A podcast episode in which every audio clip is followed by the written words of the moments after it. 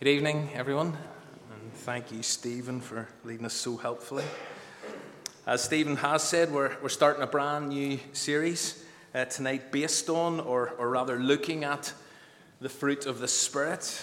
And we've called it Nine a Day, and I'll explain more about that title in a moment. But let me say a few things by way of introduction and share why I think doing this series is so important. Recently, it seems that in whatever we have been looking at, whatever series we've been kind of doing, there's been a passing reference to the fruit of the Spirit. And therefore, I thought it would be good, and a number of, of others actually uh, spoke to me about this, and thought it would be good to dedicate time and the whole series to this specific subject and actually spend nine weeks considering that list that we find in Galatians chapter 5 because this is one of the most important aspects of and dimensions to Christian discipleship.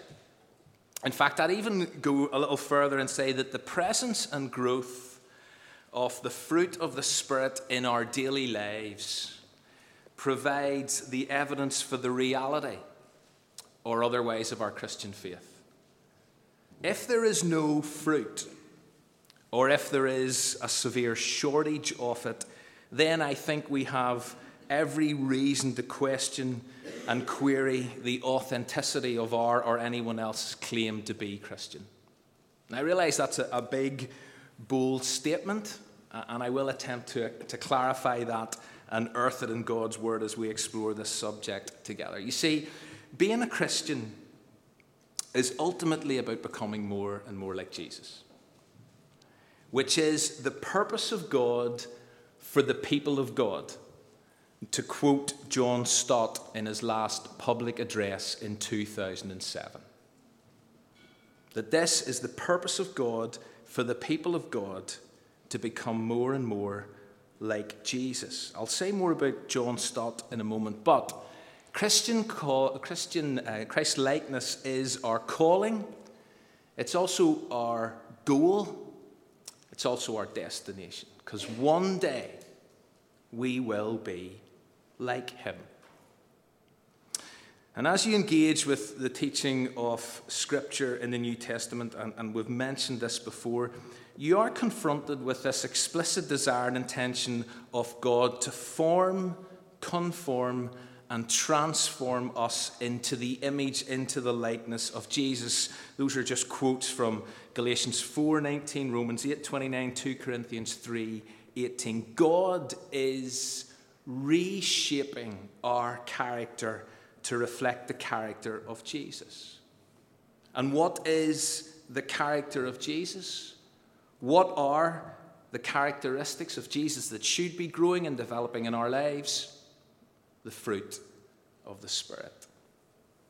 I mentioned uh, John Stott, and many of you know that he is one of my heroes of the Christian faith, key leader in the 20th century, an inspirational preacher, a prolific writer, wrote over uh, 50 books, and in 2005, Time magazine named him as one of the 100 most influential people in the world. But John Stott had a daily prayer. Some of you might know this. But apparently, every morning, John Stott prayed these words.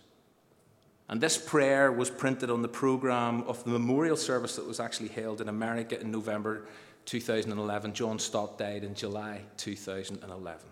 Here's the daily prayer Heavenly Father, I pray that I may live this day in your presence and please you more and more.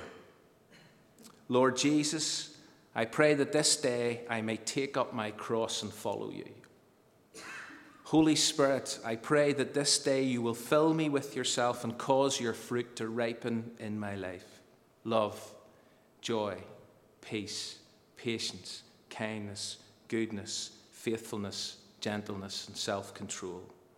Holy, blessed, and glorious Trinity, three persons in one God, have mercy upon me. Almighty God, creator and sustainer of the universe, I worship you. Lord Jesus Christ, Savior and Lord of the world, I worship you. Holy Spirit, sanctifier of the people of God, I worship you. Glory be to the Father, and to the Son, and to the Holy Spirit, as it was in the beginning, is now, and shall be forever. Amen. It's an amazing Trinitarian prayer. And I'm going to suggest that, that one of the responses to this evening and to the start of this new series is to take up this prayer and offer it every day for the next two months. Now, Mark, being the creative genius that he is, uh, has, has created these little prayer cards, and I've got one. I hadn't quite thought there'd be this many people here. But anyway, I hopefully have one for most people that are here tonight. But if you want to kind of pick up this challenge as we go through this series and pray that prayer every day, then grab one of these from me later. But it's that desire of Stotts to see the Spirit, the fruit of the Spirit, ripen in his life. And if you read anything about John Stott, you will see that one of the things many people observed about him and, and have often said about him was just his, his Christ like character shone through. And therefore, God answered his prayer Holy Spirit, I pray this day. And so he prayed it every day that you'll fill me with yourself and cause your fruit to ripen. And notice that, and this is something I have shared and stressed before, that what we're talking about and going to explore together is the fruit of the Spirit, not fruits, plural. Which explains and is part of the reason uh, behind this series graphic that, that, again, Mark has created for us because we're trying to communicate this idea of nine segments, and there are nine segments there, just in case anybody starts counting. Uh, it's this idea of nine segments of one fruit, rather than nine different fruits of the Spirit. And let me explain why this is important to me. One, to talk about fruits of the Spirit is not biblical. You'll not come across that phrase anywhere in God's Word. The other thing is that whenever you talk about fruits, there is this danger of implying that you can kind of pick and choose. That you can take and enjoy certain ones and ignore or leave the others. I like apples, but I'm not that keen on oranges. Strawberries are okay, but gooseberries aren't my thing. So, love's great, but patience isn't me. Joy is good, but I'm not big on self control. Kindness is nice, but I'm not into peace. And anyway, surely kind of five out of nine is, is like pretty good. It's a majority after all, but it misses the point. Totally misses the point. The Bible talks about the fruit of the Spirit. You can't pick and choose, you can't take some, forget the others. This fruit and every segment of it needs to be ripening in our lives, which is also then part of the reason why we've called the series Nine a Day. Five a day is great, but it's not enough. One other comment just before we, uh, we read the text in Galatians 5 and set it in context. What I hadn't r- realized, and I honestly hadn't realized this, that whenever we decided upon this series and, and this title, and so, some of you probably know us, but in 2012, Chris Wright, who's now the International Ministries Director of Langham Partnership, but in 2012, Chris Wright spoke on the fruit of the Spirit at the Keswick Convention in Portstewart. As a matter of fact, was anybody there? Good. you can't check how much I've nicked of his then. Uh, but, but out of that that week, that convention, and, and he spoke every day, he did the Bible teaching every day, and he spoke on the fruit of the Spirit. And then out of that, he launched an initiative, a new initiative for the Langham Trust called Nine a Day, all about becoming more like Jesus. And although I didn't know that, I, I, I must confess, I'm really glad I've discovered it because I am gonna I am gonna use some of that and their material as we work our way through this series. And in fact, there are home study guides to go alongside that nine a day Langham Trust uh, series. But anyway, I'm just saying that, putting that out there, just in case someone says, "Yeah, we've started this new series in our church called Nine a Day," and someone goes, Here I've heard somebody else doing that. All right? I've confessed it. It's out there. But I'm not really using that much. So if you have a Bible, please turn with me to Galatians chapter 5. It's page 1172. And we're going to read from verse 13 in a moment. But let me just explain. Paul has been talking about the freedom that is ours in Christ. If, if, you just if you have your Bible open, just look at the first verse of chapter 5, which says, It was for freedom that Christ has set us free. But some people were taking this truth and they were twisting it, or they were misunderstanding it to mean, well, that means we can now do whatever we want. You could now believe in Jesus and then live however you like. You're free. And so there was this tension at this time in this place between rules, living under the law, legalism, and license, anything goes. I suppose some things never change. And so Paul speaks and writes into this tension. Are we under law? Or are we free to do what we want? License. So let's listen to what he said. Verse 13, you, my brothers and, or, yeah, verse 13. You, my brothers and sisters, were called to be free. But do not use your freedom to indulge the sinful nature. Rather, serve one another in love. The entire law is summed up in a single command love your neighbor as yourself.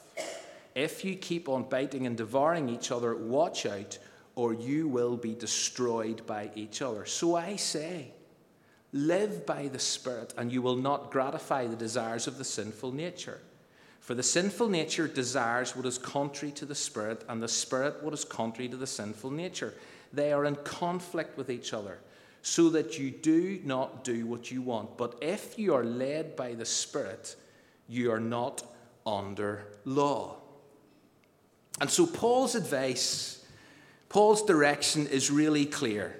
So I say, he says, verse 16, live by the Spirit, because that way you won't gratify the desires of the sinful nature or the flesh. Plus, if you're led by the Spirit, then you're not under law. So, in a sense, that's it sorted.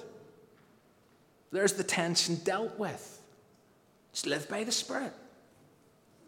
Well, Yes and no. Because, and maybe this is just me, but I don't think it is, or at least I hope not. because although this all sounds great, it's easier said than done. Now, it's not so much the under the law, the legalism bit that I struggle with. But gratifying the desires of the flesh still seems so natural, still seems so appealing. I still feel that I want to do what I want to do so much of the time. But as I say, maybe that's just me. But as I engage with this text and as I listen carefully to what it says, I kind of think it's, it's not just me. Because Paul explains why I feel like this. And he explains the reason for this tension. Look at verse 17. What Paul says is listen, do you know something? We are a conflict zone. Paul makes it clear that there is this internal battle raging within the life of every Christian. And those at war within this theatre of conflict are the sinful nature and the spirit. We possess both. They occupy the same territory, but they don't get on. They want different things. They pull in different directions. They have very different agendas. And so, as Christians, we often know what we should do. We know how we should live. We know what is the right choice to take and make. We know what is the right attitude to have towards others. We know the right plan of action we should adopt. But actually following it through is far easier said than done. And therefore, Paul's phrase, similar phrase in Romans chapter 7, again resonates with us. I don't really understand myself, says Paul. For what I want to do, I don't do. Instead, I do what I hate. I want to do what is good, but I don't. I, want, I don't want to do what is wrong, but I do it anyway. And here in Galatians 5, I discover well, here's the reason there's internal conflict. I'm a war zone. And so the obvious question is does that mean we just accept this as the way it is? Sing que sera, sera, whatever will be, will be, and just get on with it. And even as I suggest that, we all know that this simply can't be the case. Surely there, there's help, there's advice. And I believe there is here on how we live with this tension. And as Paul teases this out, he identifies the very different things that each side in this battle and this conflict is about and what it wants. And Paul starts with the sinful nature. And he lists what it wants to see spilling out of our lives. And it doesn't make for pleasant reading. Let me read from verses 19 to 21. I'm going to read from the message. The acts or the works of the sinful nature are repetitive, loveless, cheap sex, a stinking accumulation of mental and emotional garbage, frenzied and joyless grabs for happiness, trinket gods, magic show religion, paranoid loneliness, cutthroat competition, all consuming yet never satisfied wants, a brutal temper, an impotence to love or be loved, divided homes and divided lives, small minded and lopsided pursuits, the vicious habit of depersonalizing everyone into a rival, uncontrolled and uncontrollable addictions, ugly parodies of community. None of that is appealing or attractive. And just in case you think, aha, but he didn't mention this, Paul writes in verse 21 and the like. it's brilliant. In other words, I could go on, I could keep listing all this works of the sinful nature, but, but listen, you, you get the picture. The sinful nature wants to mess with our quality of life, to reduce it, to wreck it. And as you look down that list, you realize that any one of those, never mind all of them, will only ever lead to a less than full life. If the sinful nature has its way, if, if it takes ground, if it gains the upper hand, you won't be free in your relationships with each other or with God or even with yourself repetitive, loveless, cheap sex never enhances a re- human relationship. Trinket gods and magic show religion drive a wedge between the creator and the created. And uncontrollable addictions create havoc with your life and in the lives of those around us. The sinful nature is anti God, anti good, anti life. And therefore, it's no wonder that Paul says here Anyone who lives like this, who does such things on a regular, habitual basis, and that's Paul's emphasis here, they will not inherit the kingdom of heaven. They can't. And so, having described the acts of the sinful nature, Paul then turns his attention to the fruit of the Spirit. And I think it's really interesting the language he uses here. One, we have the acts or the works of the sinful nature, and then he talks about the fruit, the produce, the natural produce of the Spirit. Here, if you like, is what the opposing side wants to see spill out of our lives. Here's what the series is going to be all about love, joy, peace, patience, kindness, goodness, gentleness, faithfulness, self control. The contrast between the acts of the sinful nature, the fruit of the Spirit, couldn't be more striking. About four years ago, during a, a, series we did on Galatians called Fresh Air and Freedom, I showed these two lists, which I, I think helpfully illustrates the difference between the two opposing factions that don't know how clear that is. But the acts of the sinful nature are evil, the fruit of the Spirit's good. The acts of the sinful nature are destructive, the fruit of the Spirit is constructive. The acts of the sinful nature are easy to ignite. The fruit of the Spirit is difficult to ignite. The acts of the sinful nature are difficult to stifle. The fruit of the Spirit's easy to stifle. Sinful nature's acts are self centered, fruit of the Spirit, self giving. Acts of the sinful nature are oppressive and possessive, fruit of the Spirit's liberating and nurturing. Acts of the sinful nature are decadent, fruit of the Spirit's uplifting. Acts of the sinful nature are sinful, fruit of the Spirit's holy.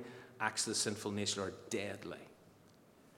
Fruit of the Spirit is life giving. And so, having described the reality of the battle within and painted a picture of what each side wants, Paul offers some really clear advice on how we deal with this conflict. Back to verse 16. Paul writes, So I say, live by the Spirit, or as the New Living Translation says, so I say, let the Holy Spirit guide your lives. But notice the next phrase live by the Spirit, and you won't gratify the desires of your sinful nature. In other words, and this is important, you will experience the desires of your sinful nature, but if you live by the Spirit, you won't gratify them. You'll be tempted. I guarantee it's not one person in here say, I'm, not, I'm, I'm never tempted by some of that stuff. We'll experience the temptation of the acts of the sinful nature. Because it's in there rattling around at war within us with the Spirit of God who now lives within us because of our faith in Jesus. That temptation doesn't disappear. But if you live by the Spirit, says Paul, you'll not gratify the desires of the sinful nature. And so when you become a Christian, there is still a temptation to lose it with your kids. Not Stephen, obviously. You will still want to hold a grudge at times. You will be tempted to voice off at someone. All that doesn't miraculously disappear. The craving for some to get wasted, sometimes not totally eradicated. The lure of inappropriate behavior to the Christian is not a foreign concept. The sinful nature is still active, still raging, still an issue, and anyone who says otherwise, I believe, is in denial and at loggerheads with this section of Galatians. But if you live by the Spirit, which is Paul's explicit advice, then you won't indulge, you won't gratify these desires. So, what must we do in order to live by the Spirit? And, and I know I'm kind of taking quite a bit of time to lay the foundation, and I know some of you are thinking, hold on a minute, I think I saw that we were going to be looking at love specifically tonight, and it's already 10 to 8. Like, are we going to get there? We're probably not going to get there, I just need to say that. Because uh, as I was thinking and praying about this during the week, I realized I really wanted to lay a foundation so we can kind of spring from this. But what must we do in order to live by the Spirit? Well, there are two things. And here they are crucify the sinful nature and keep in step with the Spirit, or as I say, the New Living Translation, follow the Spirit's leading in every part of your life. Do you know a key aspect of this first thing, crucifying the sinful nature, is in recognizing that, that, that we are partly involved in this? It's, it's an active thing we do. It's a, it's a choice we make, it's a decision we take. And, and it picks up on the imagery that Jesus himself used whenever he said, Listen, if anyone wants to be my disciple, they must deny themselves, pick up their cross daily, and follow me. And so Paul just takes this picture to its logical conclusion.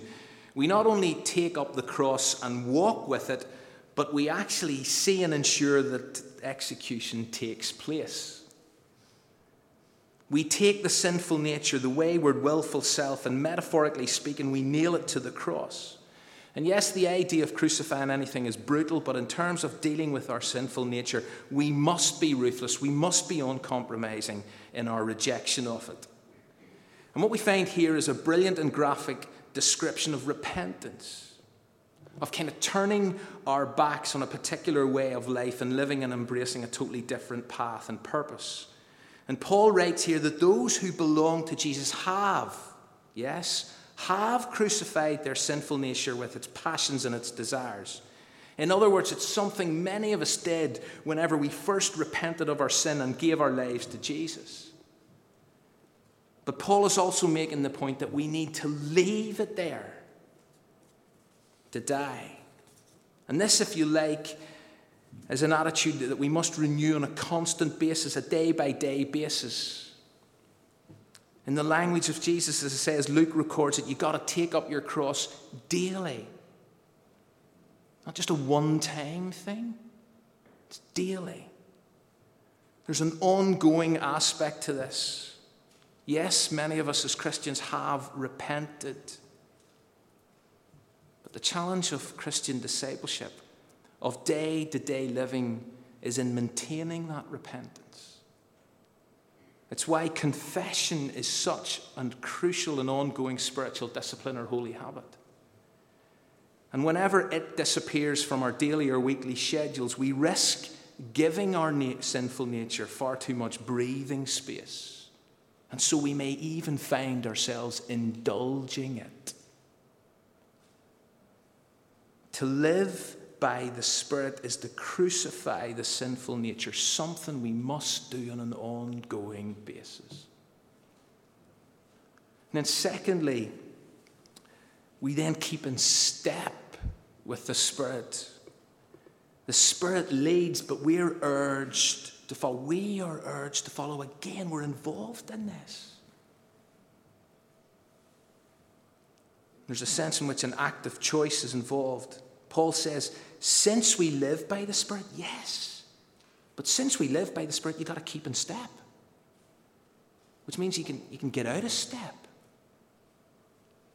It's an ongoing decision and need. So, in addition to being ruthless in our constant turning away from the sinful nature, we must also be equally disciplined in turning towards and following the Spirit's leading, as Paul says, in every part of our lives. And as we do that, as we do that, crucify the sinful nature daily, confession, repent. I need to keep coming back to the cross. I need to keep in step with the Spirit of God. And as we keep doing those things, there will be tangible evidence of the Spirit's fruit in our lives. And so, in a sense, that, that's the challenge for this evening as we set out in this new series confession and pursuit. That as people who are free in Christ, Yes, you are free in Christ, but don't use your freedom to indulge your sinful nature. So you can do it. But as the people of God who are free in Christ, we acknowledge there is this internal conflict that rages. And so we need to confess where and when we get it wrong, and then we need to seek to live by the Spirit, walk, as Paul says, by the Spirit, and therefore allow the Spirit's fruit to ripen and grow and develop and be on display in our lives. And so we take up this prayer again, which actually picks up on some of what I've said. Lord Jesus, I pray that this day I'm this day I may take up my cross and follow you. So, can I invite you to stand and to pray this prayer as a congregation, as a group of people? And can I invite you to, to come along for the next eight weeks on Sunday evenings as we track this series and explore each of these segments? But let's pray together. Heavenly Father, I pray that I may live this day in your presence and please you more and more.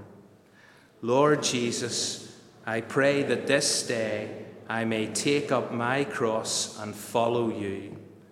Holy Spirit, I pray that this day you will fill me with yourself and cause your fruit to ripen in my life love, joy, peace, patience, kindness, goodness, faithfulness, gentleness, and self control. Holy, blessed, and glorious Trinity, three persons in one God, have mercy upon me. Almighty God, Creator and Sustainer of the universe, I worship you.